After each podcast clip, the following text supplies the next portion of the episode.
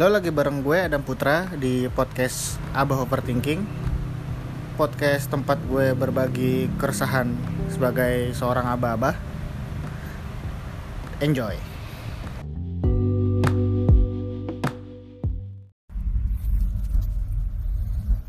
Halo, selamat datang di podcast Abah Overthinking bareng gue Adam Putra. Gimana hari-harinya. Baik. Mudah-mudahan selalu baik ya hari-hari kalian. Selalu dapat selalu dapat kabar baik selalu dapat berita baik selalu melakukan hal-hal baik. Gue ngelakuin hal baik. Aja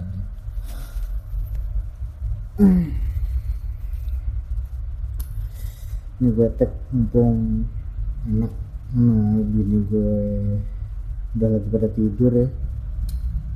Lumayan lah sekarang gue ngetek jam satu malam.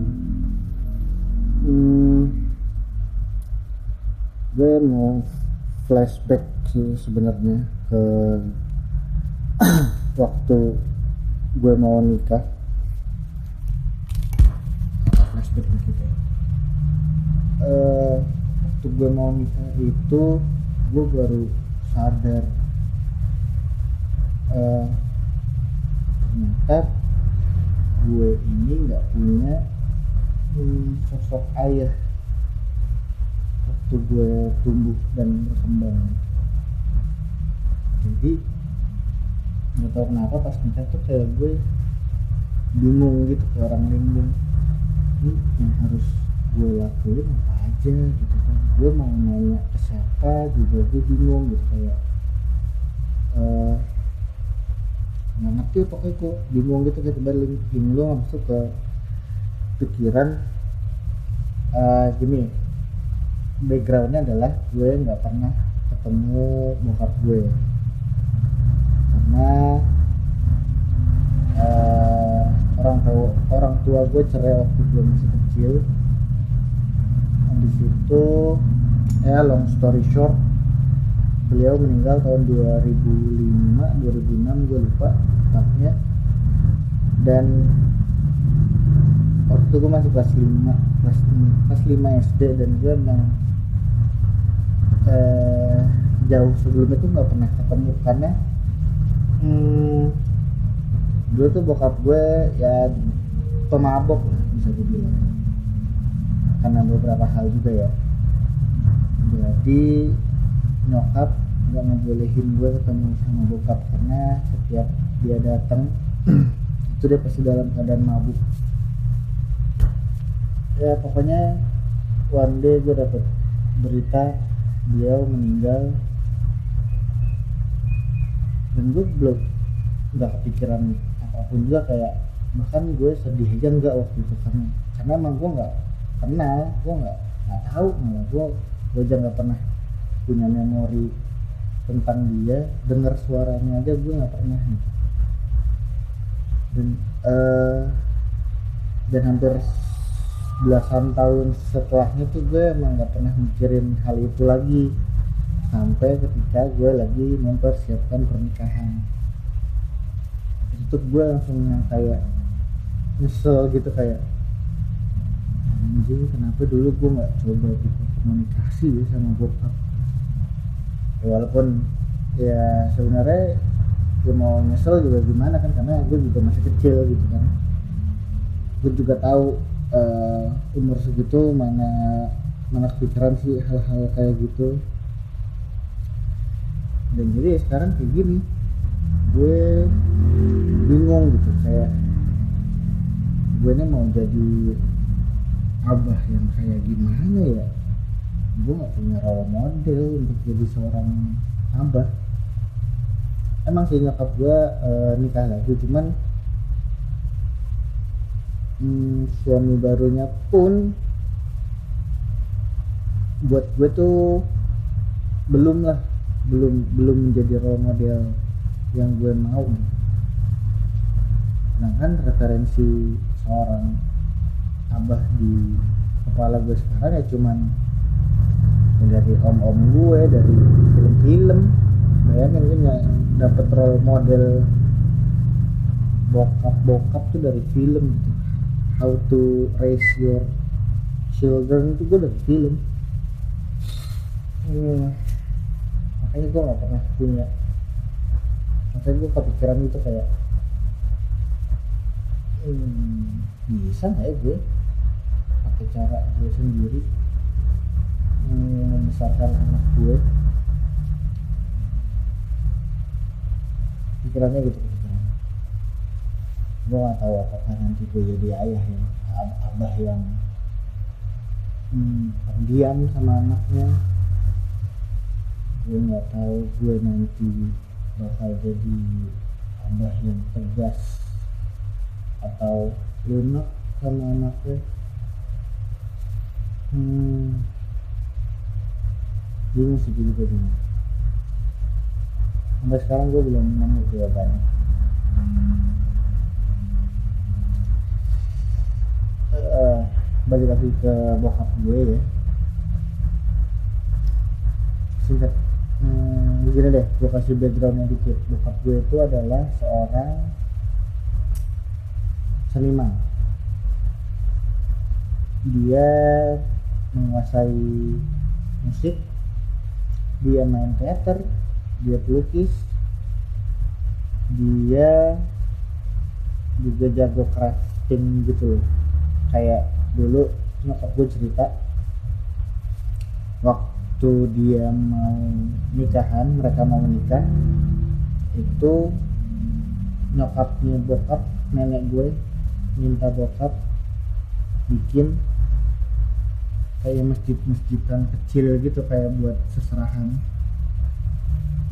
Tapi yang dia buat malah masjid gede gitu kayak semeter yang bawahnya susah.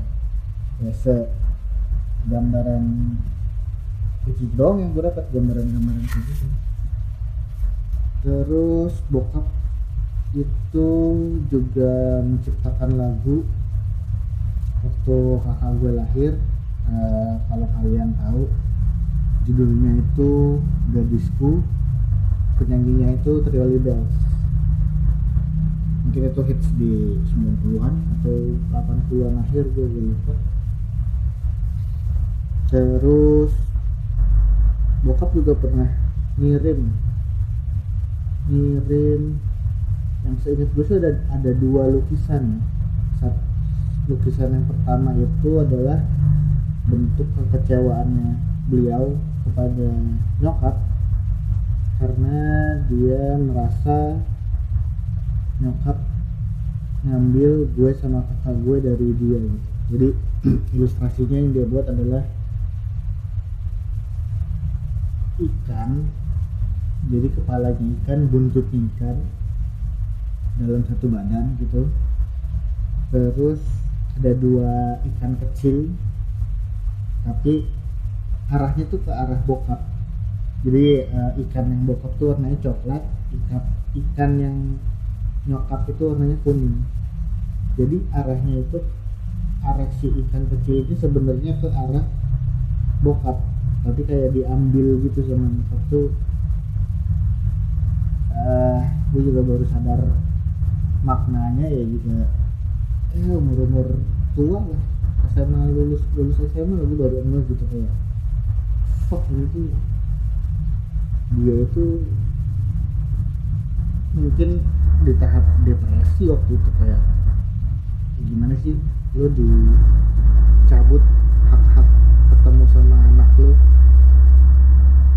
di saat mereka masih kecil-kecil gitu. Mungkin kakak gue mungkin masih ada memori soal tentang bokap ya cuman gue emang gak gue nggak dapet sama sekali. Gue nggak punya sama sekali.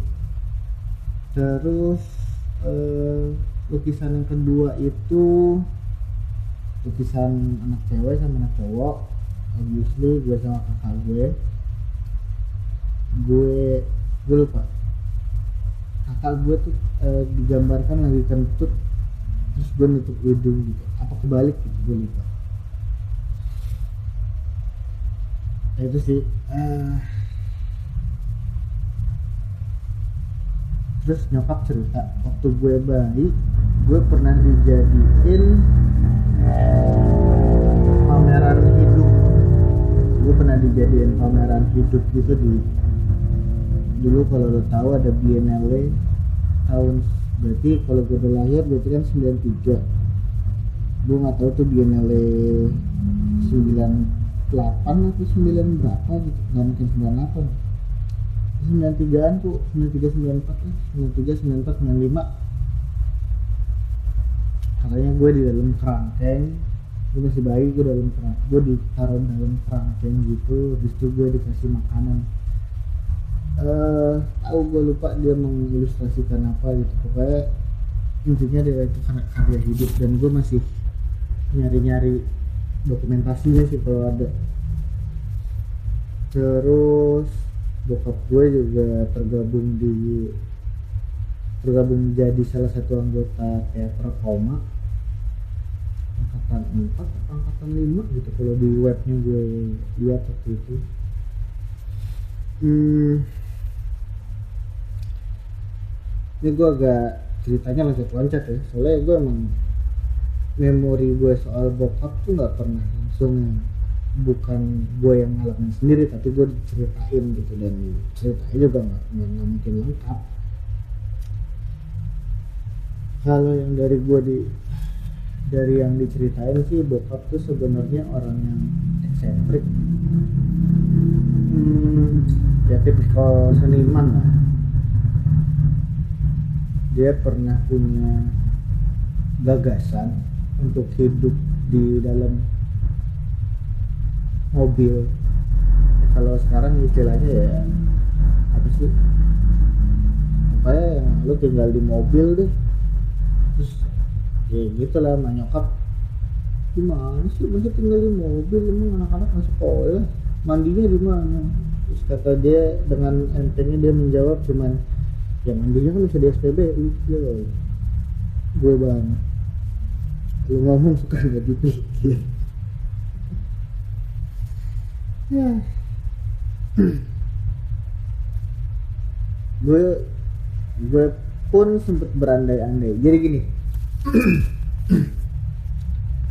Gue waktu kelas 3 3 SD nyokap kan nikah lagi setelah nyokap nikah lagi gue diboyong lah tuh ke Kalimantan. H plus satu setelah gue pindah bokap gue tuh dateng ke rumah gue yang di Jakarta ke rumah nenek gue yang di Jakarta. Bokap gue mau ngajak gue atau kakak gue untuk hidup bareng sama dia tinggal bareng sama dia. Hmm, tapi ya udah keburu cabut gitu kan. Di situ tuh gue berandai-andai. Ya. kenapa sih gue dulu nggak pernah nggak pernah punya pilihan gitu kayak uh, atau nggak pernah punya apa sih namanya keinginan gitu untuk gue mau ketemu bokap dong gue mau uh, bareng bokap dong mungkin ceritanya gue gak tahu ceritanya kayak gimana kalau gue atau kakak gue tinggal bareng bokap cuman itu yang gue sesalin kenapa gue dulu gak pernah punya pilihan itu gitu hmm. terus setelah bokap tahu gue sama kakak gue pindah ke Kalimantan yang gue tahu beliau itu pindah ke Jogja. Sempet tinggal di lingkungan Prambanan gue juga sampai sekarang nggak tahu itu di mana. Habis itu dia pindah ke Bali. Habis itu dia pindah ke NTB dan meninggal di sana.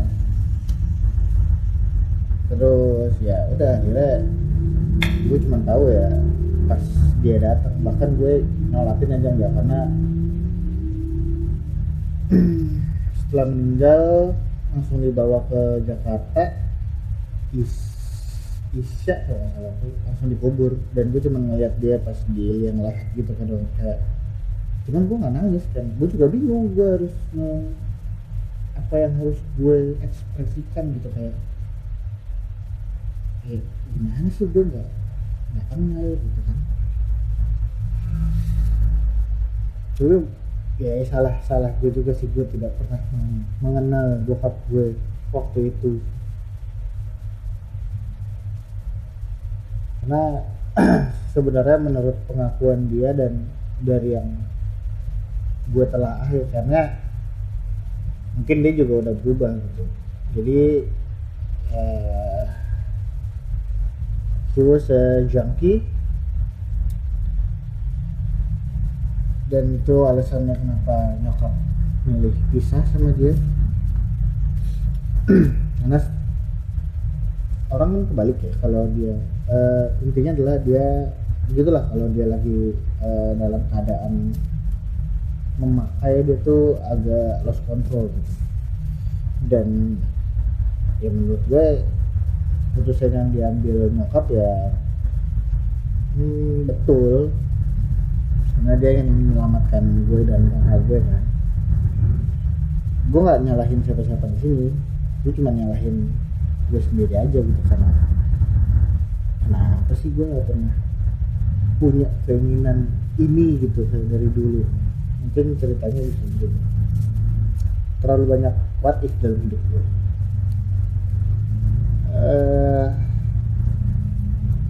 Ya itu balik lagi setelah mendekati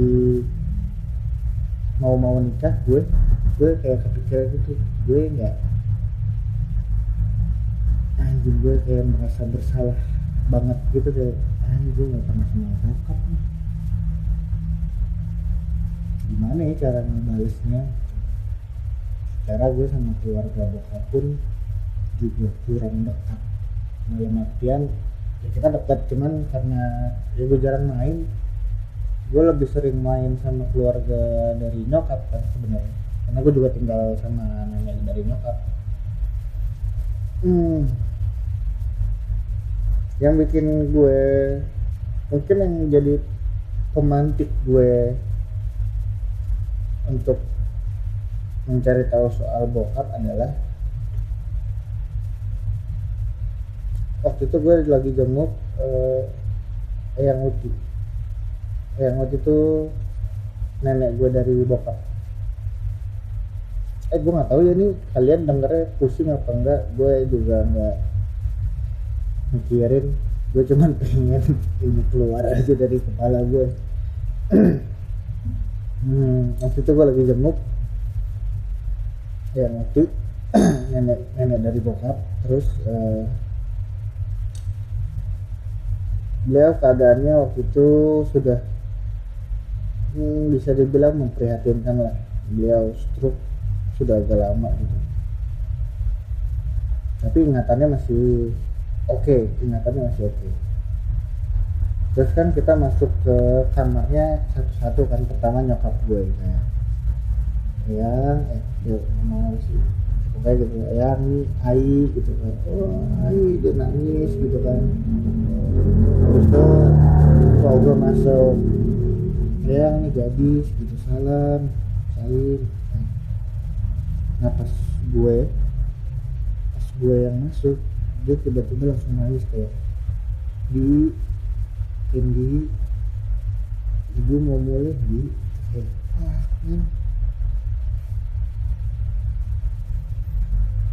Emang muka gue emang eh, kata keluarga sih emang mirip banget sama gue maksudnya plek-plekan mirip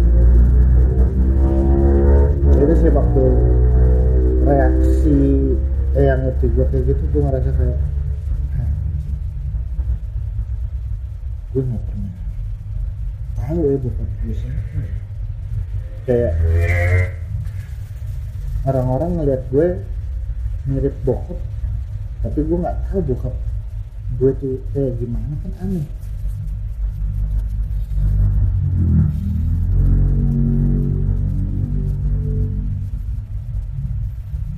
sayang ya sebenarnya sayang. Sebenarnya kalau bisa dibilang mungkin bokap gue emang one of a kind ya waktu itu ya. Orang yang punya talenta lah di bidang seni. Dia anak IKJ BTW gue nggak tahu lulus atau enggak. Kayaknya enggak. Hmm, dia bisa musik komposer nari juga dia bisa juga dia bisa dan nggak ada yang nurun tuh ke anak-anak gue sih bi gue bisa gambar dikit-dikit cuman nggak yang tidak yang surrealis atau berkarakter anything itu gue nggak bisa. Bahkan warna itu gue jelek. Musik gue nggak bisa. Tapi selera gue bagus. Alhamdulillah nih mungkin itu doang yang dikasih sama dia. Ya itulah perjalanan hidup gue. Sampai sekarang pun gue masih nyari-nyari gitu kayak kalau ada oh gue pernah gue sama temen gue uh, ada di pipi kirim uh, ada di pipi keram juga orang yang si Pandu kita pernah nongkrong di tim. Cuman buat nanya-nanya ada yang kenal Candy gak sih? Sekarang tahu kalau pikir-pikir ini bagaimana. Bokap gue juga jauh sebenarnya dari keluarganya dia. Jadi kayak benar-benar setelah tahun 2001 itu dia benar-benar ngilang. Ngilang aja ngilang ke Jogja ngilang ke Bali pindah ke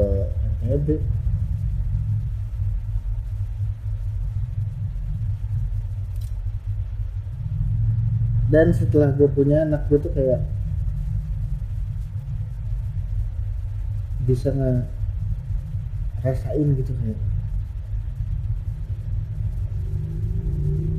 gila sakit juga ya kayak lu punya anak tapi lu nggak boleh nemuin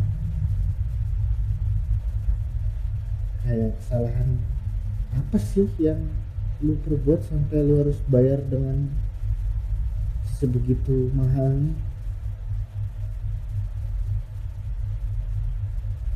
Mahal buat bokap mahal buat gue kakak gue. Dari sakit nih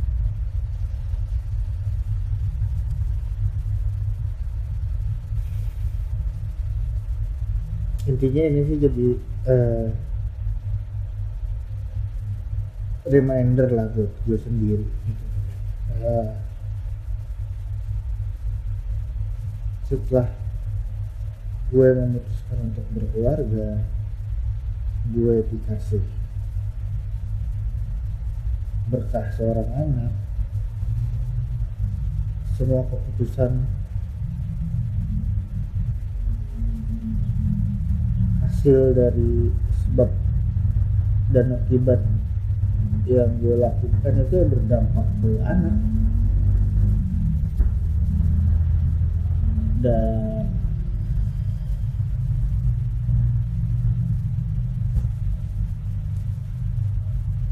gue besar nggak tanpa gue besar tanpa sosok seorang ayah ya. Dan gue pastiin anak gue nggak bakal sama jadi sedih. Cukup kali ya. Bye